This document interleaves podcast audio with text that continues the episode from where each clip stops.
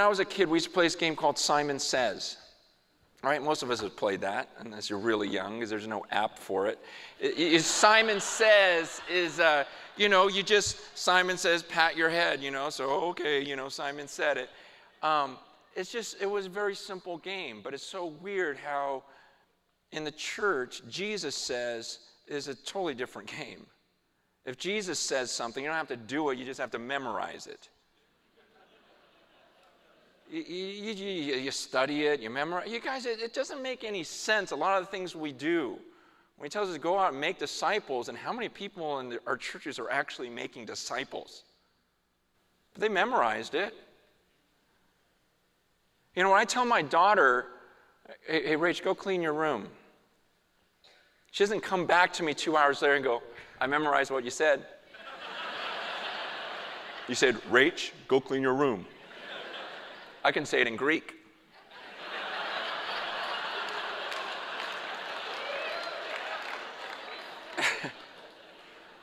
my friends are going to come over and we're going to have a study on what it would look like if I cleaned my room.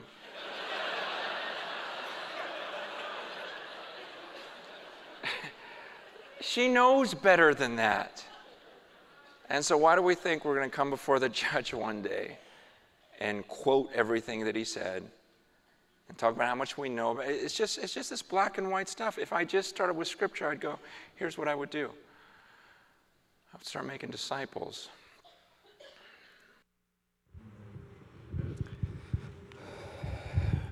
Well, good morning. I thought we'd start out with that little jewel right there because it really comes down to that, right?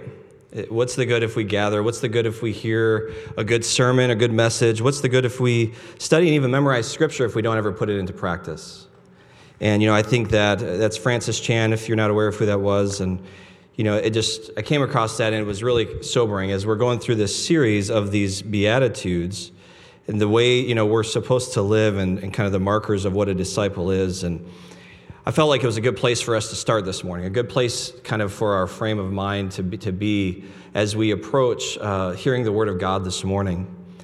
Uh, we are still in our Upside Down series, the, series on the Beatitudes, and uh, we are going to be uh, tackling this, this verse of Blessed are the pure in heart. And again, you know, it, it sounds good, and it, I think that, you know, we as genuine people, you know, yeah, I want to be pure in heart, but what does it look like when you walk out of this building?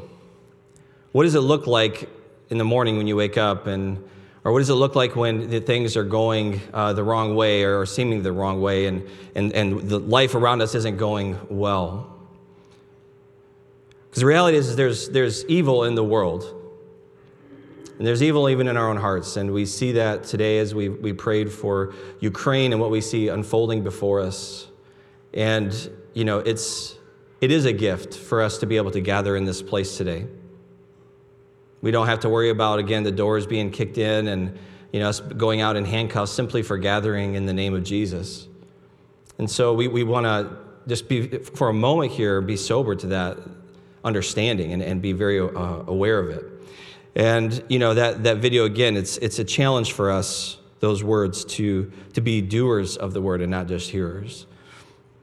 And so that is my prayer for us as we again we're kind of towards going over the the mid part and getting towards the back end of this series, and we've heard you know uh, this this this passage of scripture a lot already, and you know I, I hope you're still locked in. I hope you're still taking it what you hear today and putting it into practice in your life.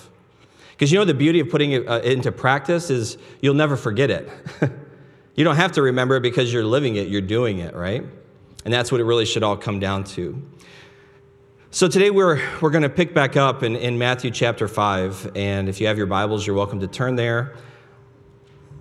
And we're gonna we're in this series on the Beatitudes, and we're, we've been talking about this this word blessed, right? And does anybody remember the Greek word? Here's your pop quiz. Makarios, good job. Good job. So, Makarios, that's, that is the Greek word for blessed.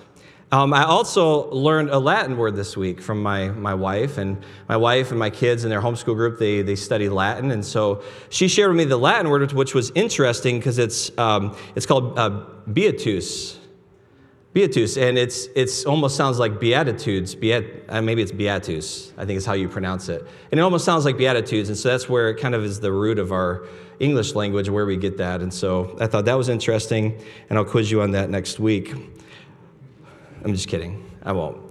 Um, but you know, we're gonna again continue on with this this series, and you know, as we've gone through, and I hope, I really hope that you have opened your Bible at home and you've spent some time in this passage because there's so much here. And of course, you know, we're preaching every sentence, if you will, uh, but there's so much more that you can unpack from this.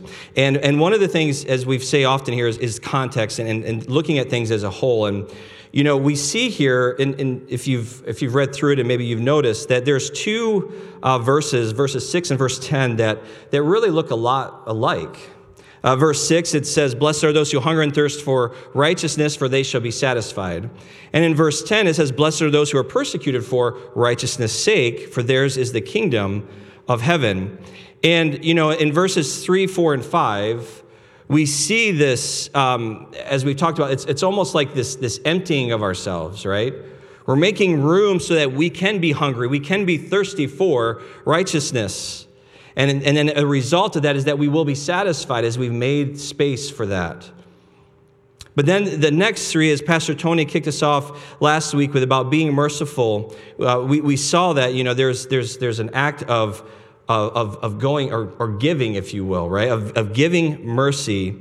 And it's, it's now seeming to come from this full state that we can be in as a disciple, where we're full of the things of God. And so now, again, we're able to extend mercy.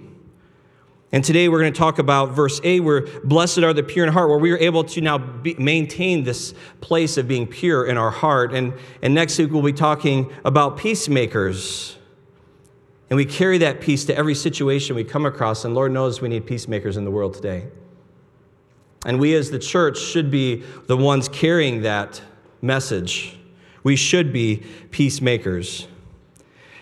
And that ultimately will lead up to blessed are those who perse- are persecuted for righteousness' sake. So, again, so understanding it's, it's just filling up. So what? So we can sit on it, so it can grow stagnant? no, right? It's so that we can give it out, so that we can be a blessing, so we can be used by God as a conduit to reach a world that is lost and is dying.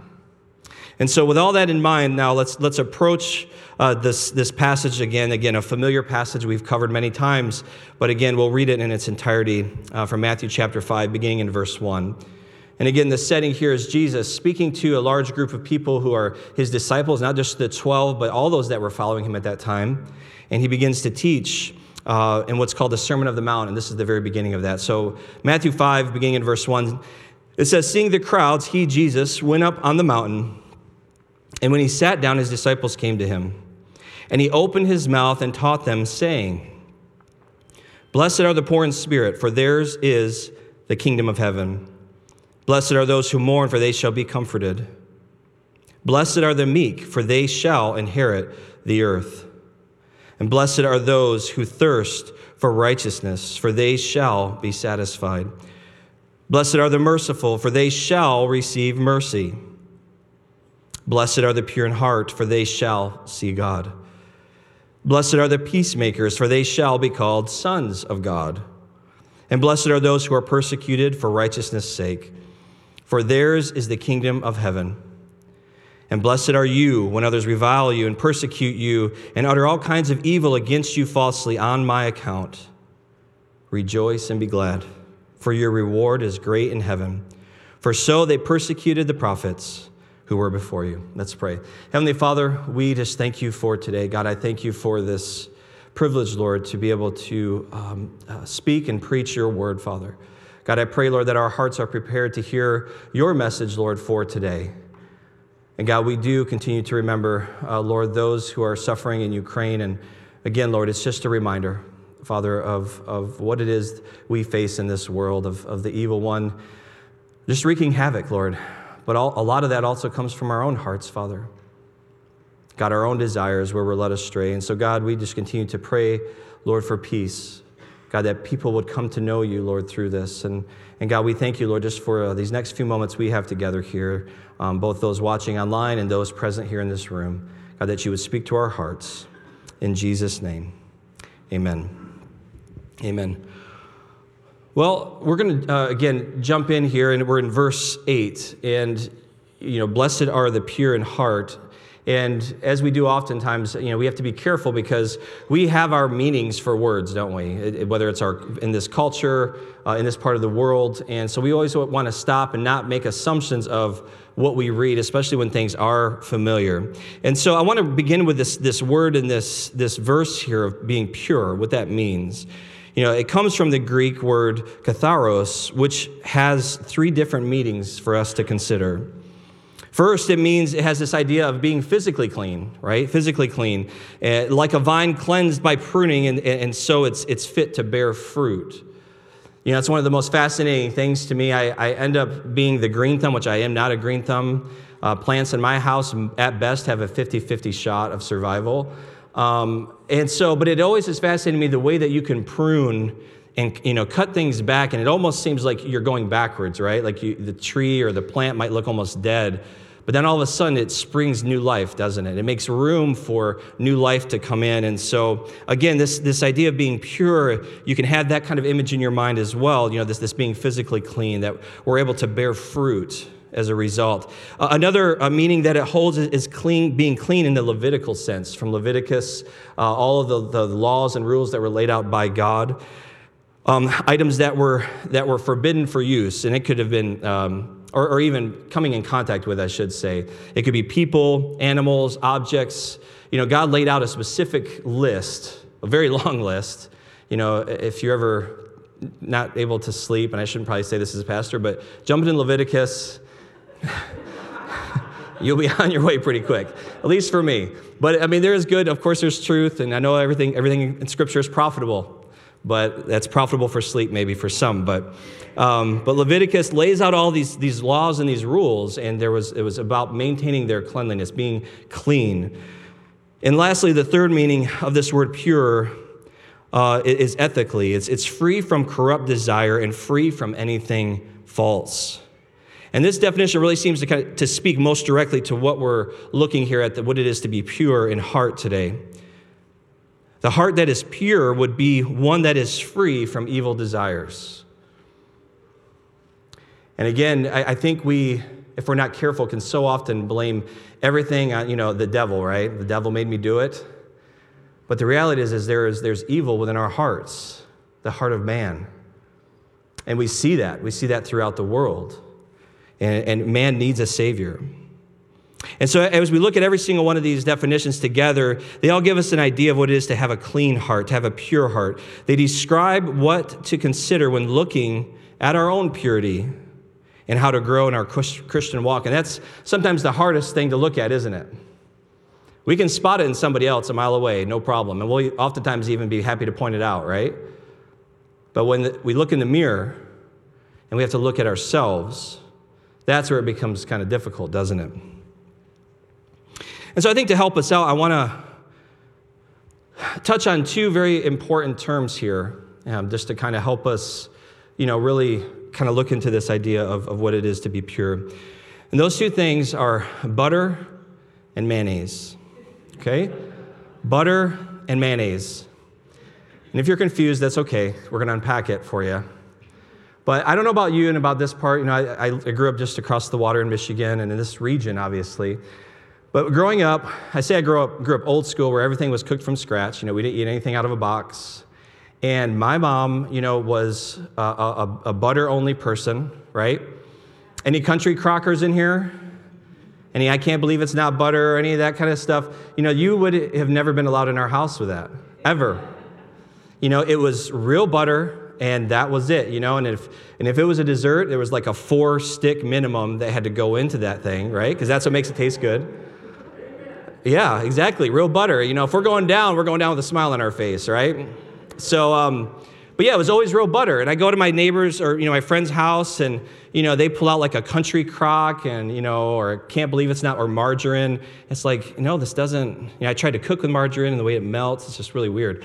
Um, so you know that's that's one thing. There's you know we're talking about things that are pure, right? Mayonnaise is another one. Any miracle whippers in here? Yeah, see, we're all. This is why we're kindred spirits. We're all in good company. Again, you know, I'd go to my friend's house. Some, somebody I'd go and they, they whip out this Miracle Whip. And I, I have to admit, it was kind of interesting on sandwiches, but in everything else, again, in our house, no, it was mayonnaise. We were Hellmann's, and I know there's other ones out there, but we were always Hellmann's mayonnaise. This is what, yeah, that's what you, you're getting way more than you bargained for at church today, but um, it, was, it was mayonnaise, the real stuff, right? It was, it was the real deal. And so that was my mom. Always had to, again, you had to have the real stuff because what you start with affects what the f- finished product is, right? So, where am I going? Let me see if I can remember, but. no, but, but I believe, you know, as I, as I looked at this, as I looked at butter and mayonnaise, and I looked at this whole message today, I really feel like much of life we spend discerning what is real and what is not. Everything, you know, we're always constantly assessing is this real? Or another word to say I, I would use is authentic. And in a day and age with all of our selfie uh, filters and all this stuff, you know, you, you see somebody online and you meet them in person, you'd walk right past them nowadays because they look totally different. Why? But there's, there's this desire, though, within all of us. So there's this deep desire, though, for that which is authentic, right? And we say it often here, and I'll say it again. I believe with all my heart that's what the world is looking for. When they come, when they're looking for Christ, when they come to a church, what are they looking for? They're looking for the authentic, the real. And a lot of places will, you know, I don't want to criticize, you know, the light shows and all that stuff, whatever. But that stuff is fine if, if there's still authenticity in the church. And so we always have to be assessing. We're always looking where is the authentic. I was stationed in Korea, South Korea, for about a year. And one of the great things about South Korea, uh, you know, there's you, you can hand somebody in a mark in the marketplace a flashlight and literally come back two hours later and they'll have created a flashlight that looks identical to the one you handed them. You can one of the, the a couple of the big things there, uh, for example, are, are suits, right? I'll never forget. You know, I never had had a tailored suit and, you know, all my friends were like, hey, this is the thing you do. You go down, you pick out your fabric, and it's the real deal. You know, I mean, they measure, and if you've never had a fitted suit, it's incredible when you put that on. It just everything fits. And um, you know, so I went there and I got the material, did everything. Was going to pick up the suit, and it was really funny because I walked in, and the last thing that we we did, or was that the the tailor was going to do, he's like, "What what kind of tag would you like inside?" I was like, "What do you mean? What kind of what tag?" You know, he's like, well, I've got, you know, I've got Hugo Boss, I've got Armani. You know, what, what do you want? You know, it's, you can pick whatever. And so, know, I picked one and, you know, he sewed it in and everything else. And uh, this is confession hour. So I'm not going to, you know, you kind of out, you know, and you kind of hold the jacket pocket open just a little longer. And, right? And to most people, it's like, wow, you have an Armani suit, or oh wow, you have a Hugo Boss suit. That's oh, that's so nice, you know. And I paid hundred bucks, you know, three-piece suit with a uh, tailored shirt and tie, all from scratch, right? Nobody knew the difference. But to the trained eye and people that lived there and, they, and knew, especially my friend, everybody knew that, you know, there were ways to tell what was real and what was not. It's just like over there, that was also a place you could buy the, the fake Rolexes, right? The, they call them the Folexes. And the way that you tell the difference of a, a, real one and a fake one, one of the big things is the second hand, right? The second hand on a fake one will tick. On a real Rolex, it just, it's a smooth rotation, right? So if anybody comes up and tries to sell you one, now you, you know the difference. But, but when I was there, though, that there, there was this, you always had to be careful because people would try to sell you things that were not real, but they appeared real. And, and so, again, the things that are um, they're fake. They, they look like the original, but there's ways to determine what is real and what is not. And we are living in a day and age where I would say it's becoming harder to discern at times what is real and what is not. You know, because people can create these, these things that just simply they look the part, but they're, they're not. And so, you know, there, there are ways to spot a fake. There's a ways to spot a fake suit, a fake Rolex, but there's also something I'd like to just say that, that we need to spot, and that's, that's, that's fake Christianity. Because here's the deal there is fake Christianity, and then there is authentic, real Christianity. I, I think about this, and you know, I think we've been sold this lie that you know, the enemy comes in and, and it's going to be, you know, you've got the church over here, you've got Christianity, and over here you've got like demonic devil worshippers, right? Which is, there's truth to that. But the reality is this if I take what's authentic and what's real and I, I tweak or I change one little thing, is it authentic anymore? Is it real? No, it's a fake. But it sure looks real, at least from the outside. And so today, you know, I want to challenge us as we, we begin to jump into here and, and what is pure and what is authentic. Because there are warnings throughout Scripture about false prophets, right? False being fake. And let me tell you something. That's not a, something that's going to happen in the future, that's something happening now. There are buildings, there are congregations with the sign outside that says church on it, but they are not a church.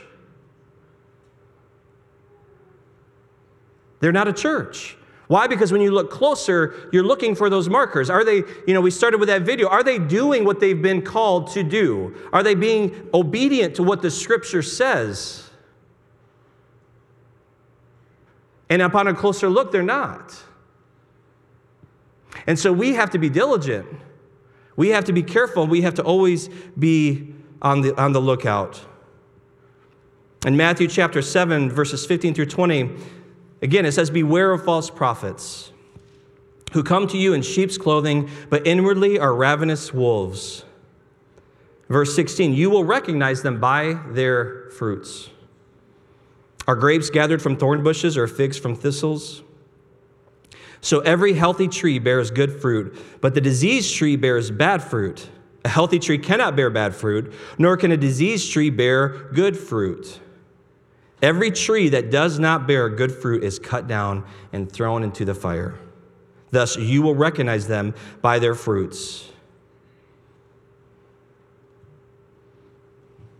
You see, the, one of the best places to start when you're looking at a church you know, besides what's being preached and what's being said from the front, but it's looking at the people. And don't misunderstand me, you know, God's not looking for perfection. God's looking for authenticity. God's looking for the pure in heart to acknowledge that you know we fall short that we've made mistakes that we've we've you know there's even still like evil desire that comes through that like god what is this you know where where is this coming from i i, I have this desire to be obedient but whether it's my flesh or the things of this world compounding in and bombarding us and it can, it can lead us astray and so again coming back to this this this statement here in verse 8 that blessed are the pure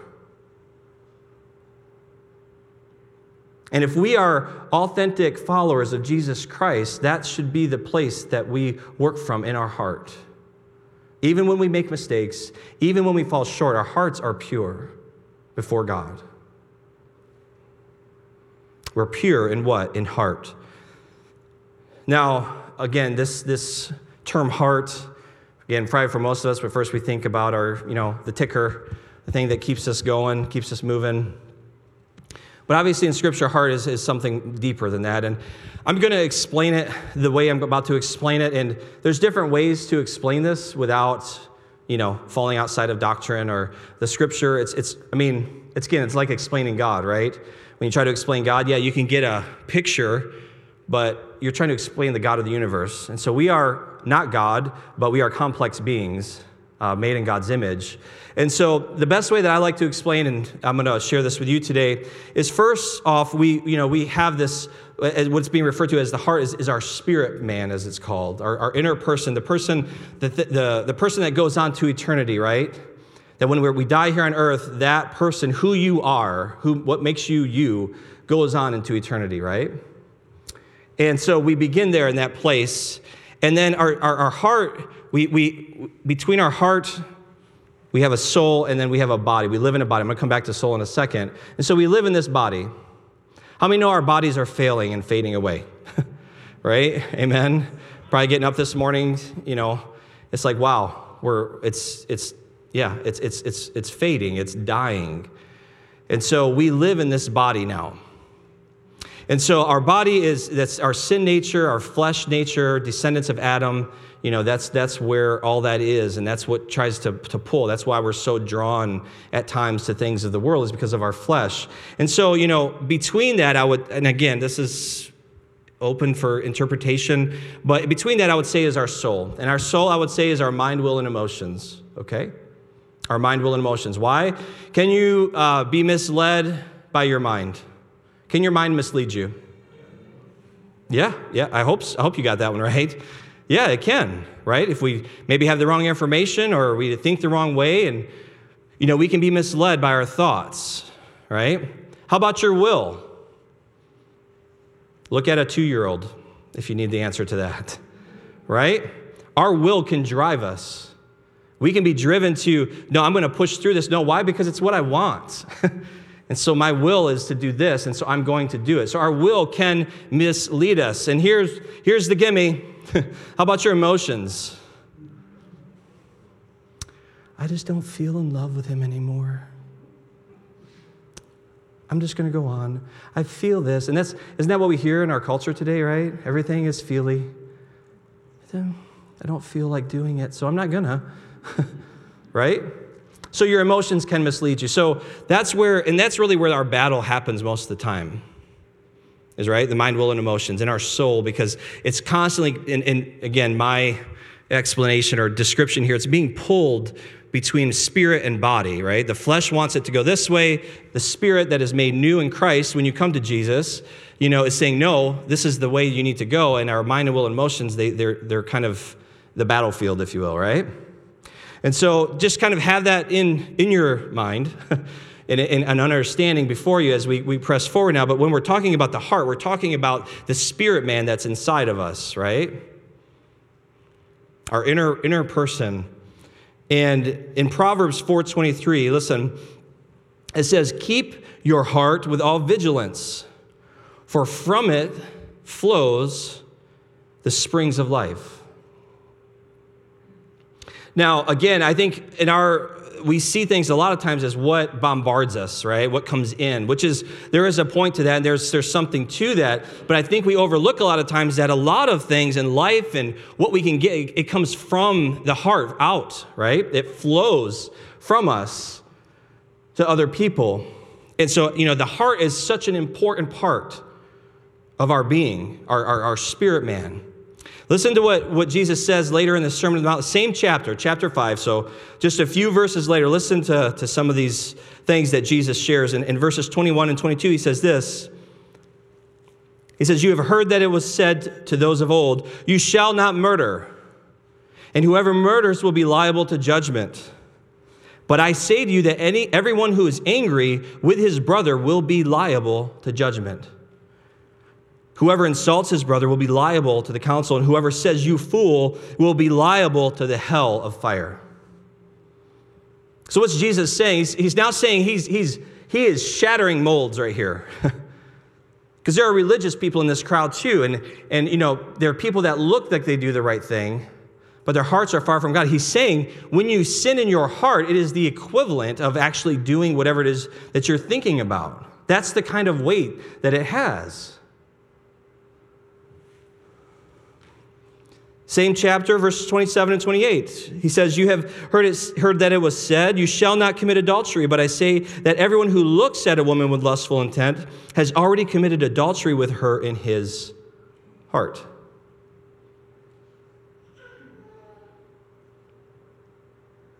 So it's, it, it's painting the picture. we may not want to hear it, but it's really pretty clear where sin starts, where it begins. And it starts right here, right? And Jesus is saying that this is, this is why he's, he's getting at this point that the heart is critical. Let me share one more thing, and then I'll share what's on my heart. Matthew 5, verses 31 through 32, it says, It was also said, Whoever divorces his wife, let him give her a certificate of divorce. But I say to you that everyone who divorces his wife, except on the ground of sexual immorality, makes her commit adultery, and whoever marries a divorced woman commits adultery. What is he saying here? Why is this so critical? Right? When you were married, Were any of you joined together? Like, did somebody like sew you the two bodies to like side by side? Like, were you joined? Anyone? Strange wedding? No? Right? It's crazy. I'm, I'm being little crazier. No, no, we weren't. But what does it say? It says that the two shall become one. Where do you think that occurs at? Here. Right? We become one. We're united. And so, what happens when this goes on, and again, he's, he's, he's hitting at the root of this thing, is, is this is important because, again, like he said, everything flows out of our heart. None of us are pure in heart by nature. None of us. This is why we needed a Savior. This is why we needed Jesus. You know, when we see people that don't know Christ and you see them doing what they're doing, it's because it's what is in their heart. They need to be saved, they need to be made new. In the magazine The Times of London, there was an editor back in the 20th century that wrote to several um, authors in that time and asked, In your opinion, what is wrong with the world today? Think about that for a minute. Don't answer out loud, please. But think about it and come up with an answer in your mind. What is wrong with the world today? If you could just summarize it in a sentence or two sentences, think about it, come up with that answer. And yeah, and that's there's sin. Listen to this. This is what the great uh, essayist named uh, G.K. Chesterton, if you've heard of him, this is what he wrote. He wrote back to this person. This is what he said Dear Sir, I am. Yours, G.K. Chesterton. He responded simply with, I am what's wrong with the world today. Recognizing his state, recognizing again this, this, this place where his heart, his motives were not pure like they should be. Understanding that he needs a Savior, he needs God. And we are in the same place today. We need Jesus. We need our hearts purified, and we need to constantly be in this place. And so, this question today of how do we purify our hearts? Well, the first thing is, is, is through the Word of God, right? The Word of God. That is the best place to go. That is the best thing that we can do is to be in the Word, is to be seeking God and letting the Word of God speak to our, our hearts. It says that the Word of God is alive, it's active, it, it, it splits uh, soul and body, and you know, it's, it's, it's, it's moves. And this is how God speaks to us. And so, again, if we want our hearts to be purified, it, it comes through the Word of God. Another way that we purify our hearts is through prayer through prayer. What is prayer? It's, it's communion with God, it's communicating with God, it's spending time with God. And, you know, I, I, think a lot of us might be deterred sometimes because we think we have to have that prayer is that, that time maybe in the morning when you, you know, you've got your, your, your half hour, 10 minutes, an hour, whatever you spend, you know, and you have this, this time, and sometimes it can be a little dry. But God, you know, we want to be in constant prayer with God, right? It says to pray without ceasing. That means we're constantly talking to God. We're constantly in communion with God. And it's through that that God speaks to us and that this, this purification takes place. Uh, another way is through our thought life, right? We talked about our mind, will, and emotions. We, we, we can't just be kind of blown like the wind, you know, through life. We need to take every thought captive, it says. Things that do not line up with the Word of God. And we can't sit there and dwell on those things. And then when that leads to an action, we wonder what happened. Can I tell you something that, you know, typically when somebody sins or does something like outwardly, if they're really honest, that started a long ways back with a thought, with something that they did not uh, deal with, they did not address. And so, again, it starts, you know, our thought life is so critical to this purifying process. Another way is, is, is, is confession, right? to confess our sins. It's confessing our sins first and foremost to God. And here's the fun one, but also to the person who you've offended. if you have sinned against somebody, you need to go to that person and, and, and say, or if they've sinned against you, you need to go to that person and say, you know what, I'm sorry. confess that sin. And I think a, a, far more challenging one, or maybe a greater uh, impact, and maybe one we deal with more often, is when somebody has sinned against us and we don't forgive that person. Did you know that you can forgive somebody without them ever asking your forgiveness? You may not ever get it. Maybe that person's passed away and you never had that chance to make things right. But in your heart, you can forgive that person. And I believe one of the greatest challenges and one of the greatest reasons that people feel, if you will, far from God, or they're not like, they feel like their prayers are just bouncing off the ceiling, it's because they're holding unforgiveness in their heart. You see, when you hold that unforgiveness, it doesn't affect that person as much as it affects you. And when we hold on to unforgiveness, that unforgiveness, if not dealt with, it begins to take root.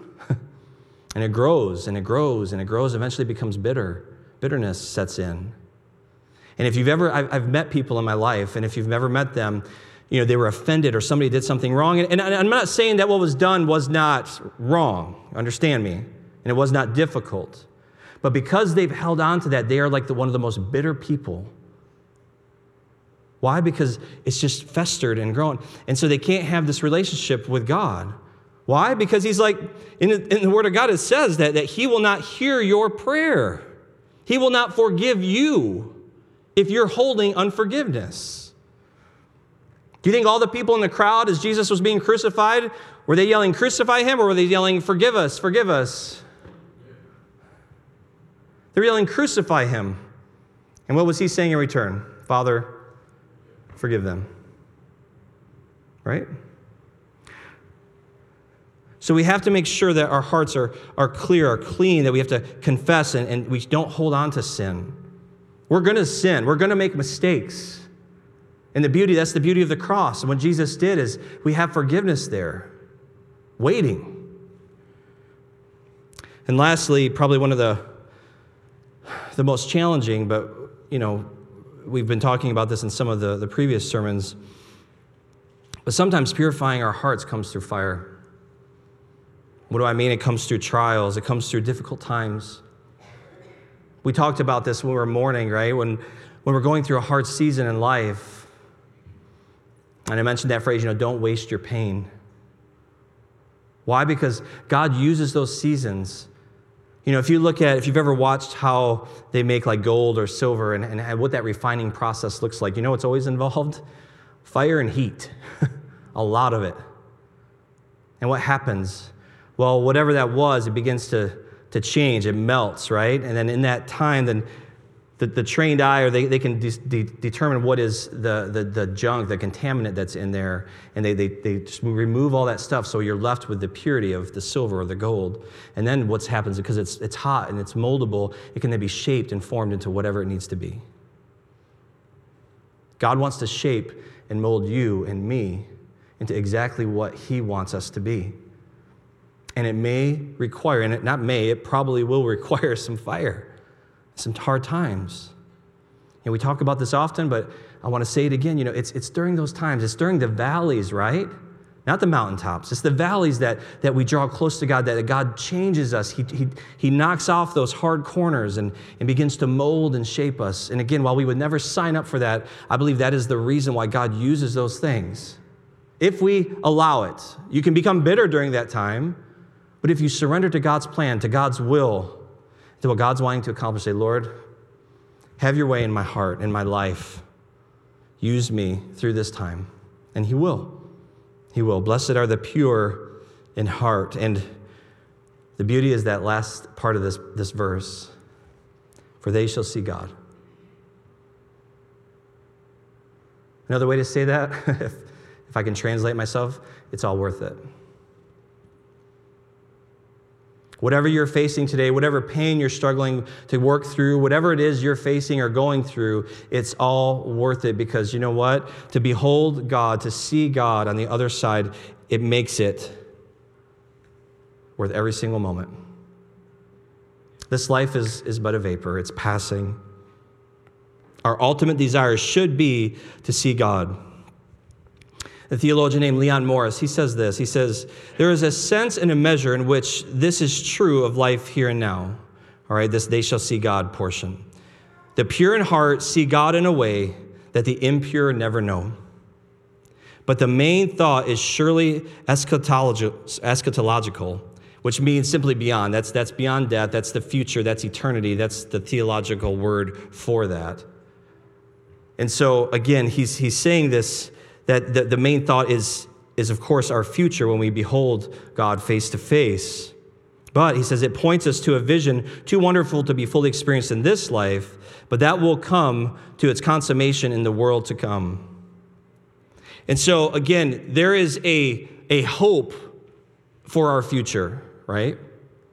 There is a, a point where on the other side of death, you know, and this is where I agree, you know, we, we will ultimately behold God in his fullness. But God also continues to reveal himself here on earth as well. Listen, Jesus, you know, God came to earth, God with us, walked this earth, yet people failed to recognize him. People failed to see that God, the God of this universe, the God of, of, of that, that was their creator, was standing right in front of them. He literally showed up in person, and yet people rejected him. Why? Because of their hearts because of their hearts. You know, one of his, his uh, great, the greatest adversaries, if you will, here on earth were the religious people. The ones who were supposed to have it figured out, right? And they wanted to sit there and argue with him, and they couldn't see that, that again, he, he's God. Why? You know, they'd figured out a form of, of, of, of what looked like the right thing to do. Let me tell you, you know, I grew up from a baby. I was born and raised in the church. I've been in the church my whole life. I know how to walk the walk. I know how to talk the talk. I know how to look the part. I know how to do the right things. But it doesn't matter what I do or what I say or how much of it I do or how much of it I say. I can go and feed, you know, starving children for the rest of my life. But if my heart is not right with God, it's all just wash. Because again, we're trying to go from the outside in, right? Instead of it springing from here, it's, we're trying to somehow out here make it right, and somehow that's going to change this, and it won't. We have to have hearts that are pure. And the beauty is we can see God today. If you look out the window right now and you see that tree, you know, moving in the breeze, the first thought that comes to mind is, is what? You know, think somebody's shaking the tree down there, you know? No, what, what's our first thought when you see those branches moving? There's probably some wind outside, right? Can you see the wind? No. Can you walk out of the building? Can you feel it on your face? Can you feel it as it cuts through your clothing to your bone? You can, right? You can feel the effects of it. You know that it's, it's, it's there. And it's the same with God. When Jesus left, did he just leave us hanging? He actually said it was good that he leaves. Why? Because he promised what? That the Comforter would come, the Holy Spirit would come. Did you know that the Holy Spirit's still here today? what does that mean? That God is present with us today, that God is here today.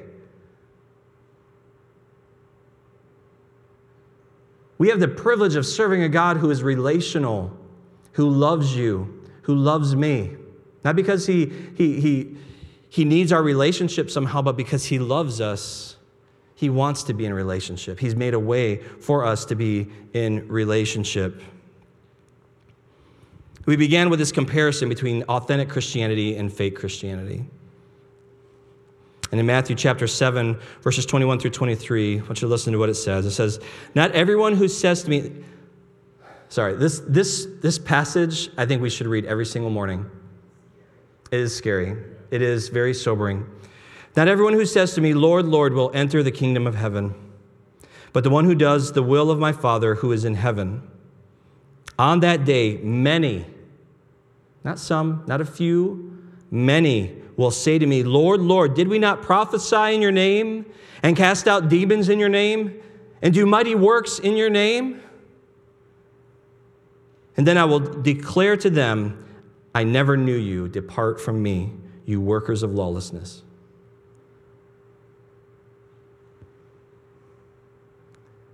If that doesn't sober you, then you might need to do a heart check in this very moment. Because it sobers me. Every time I read that, every time I think about that passage, again, these people, people are going to show up and they're going to be confident. They're going to be with all their friends and all their family on that day. You know, hey, we made it. We're here. You know, we get to enter in, into eternity with God and it was all worth it. And he's going to just put his hand out and say, stop, not you. Because I never knew you. I never knew you. Does God know you today? That is a better question than do you know God today? Because the reality is that some of us might know a lot about God. We might have read, again, the video we watched, we might be able to, to quote whole books of the Bible. We may be able to quote the, from the start to the finish. We know all the verses. Do you know who else can quote scripture? Satan. Yeah. He did it when Jesus was being tempted. Do you know who else who believes in Jesus and knows that he is the Son of God and that he died on the cross and rose again? Do you know who else knows that? Satan. Satan does. Think he's going to be in heaven? no.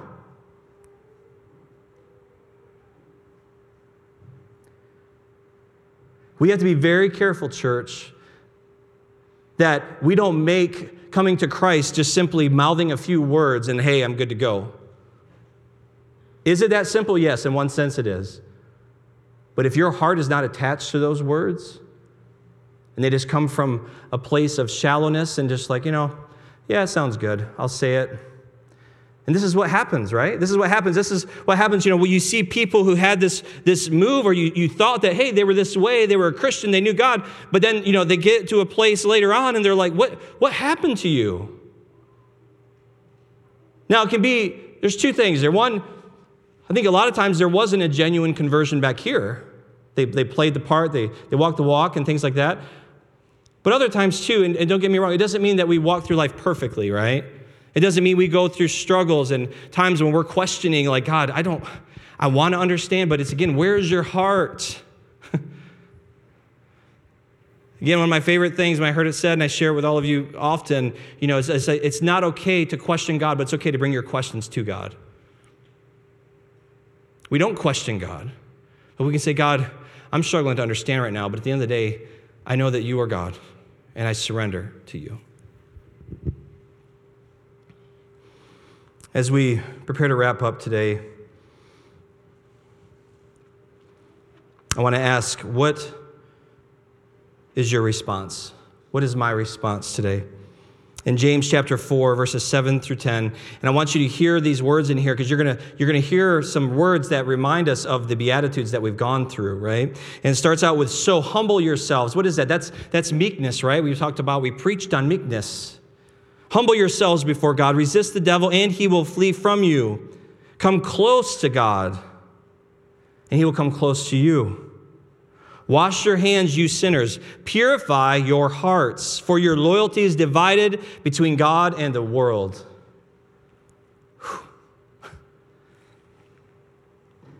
Let there be tears for what you have done.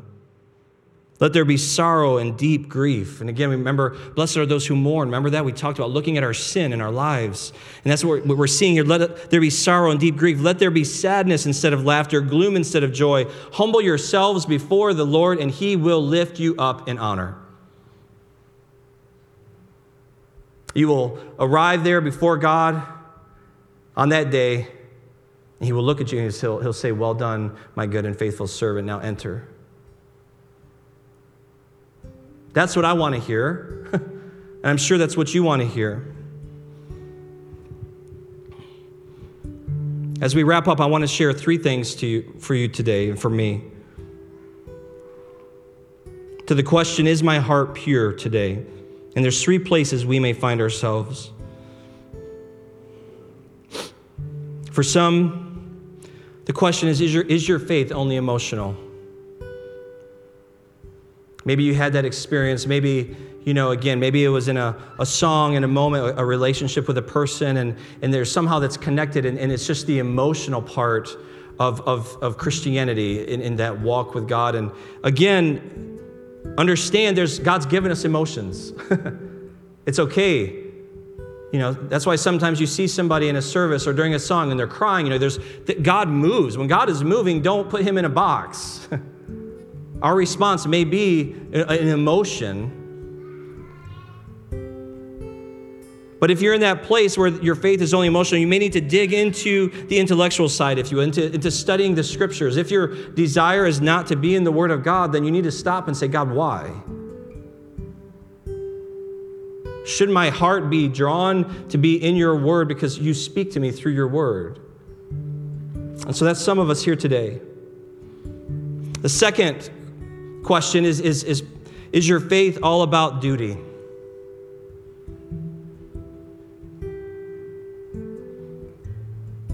For some of us, you know, and this was a, a, season I had to go through as well, that we've been in the church for so long that we come out of just duty.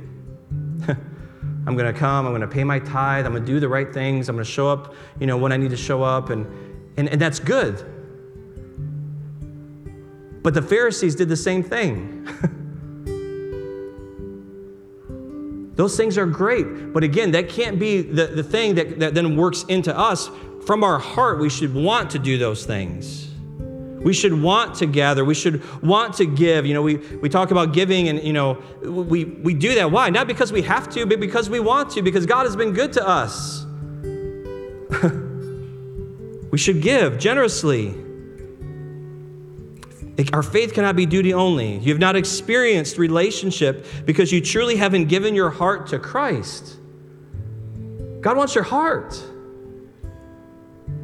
You think the God of this universe cares about your money? You think the God of this universe cares about your gold star for attendance? That does not impress him.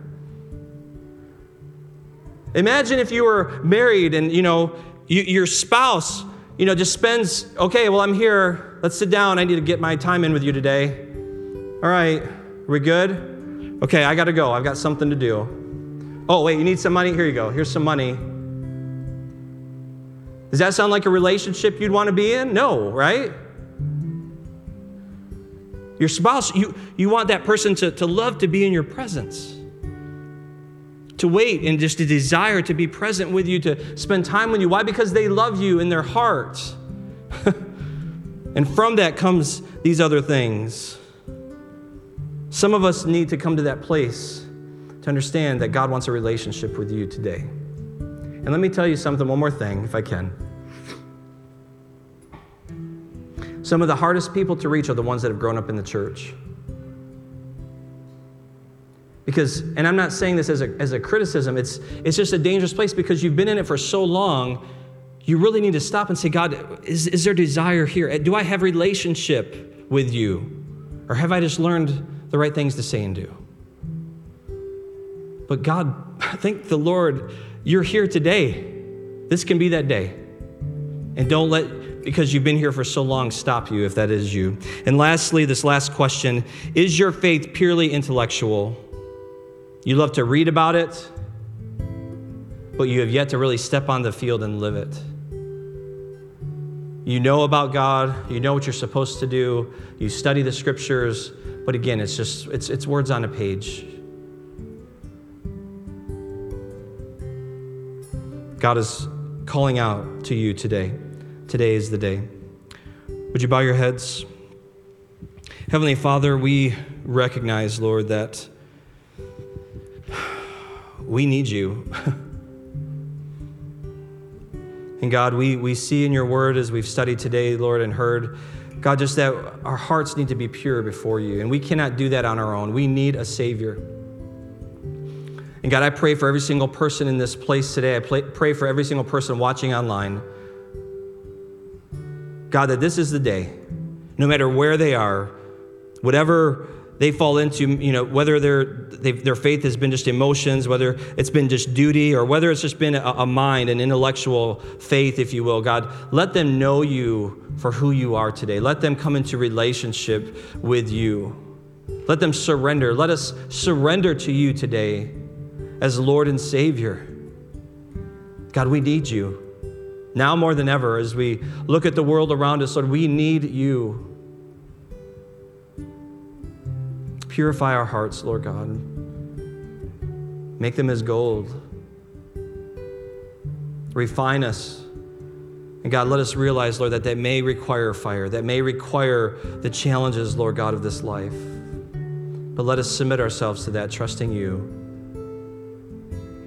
the author and finisher of our faith. And God, we are thankful, Lord, for, for those of us who have professed you as Lord and Savior, and maybe we're just going through a tough season right now.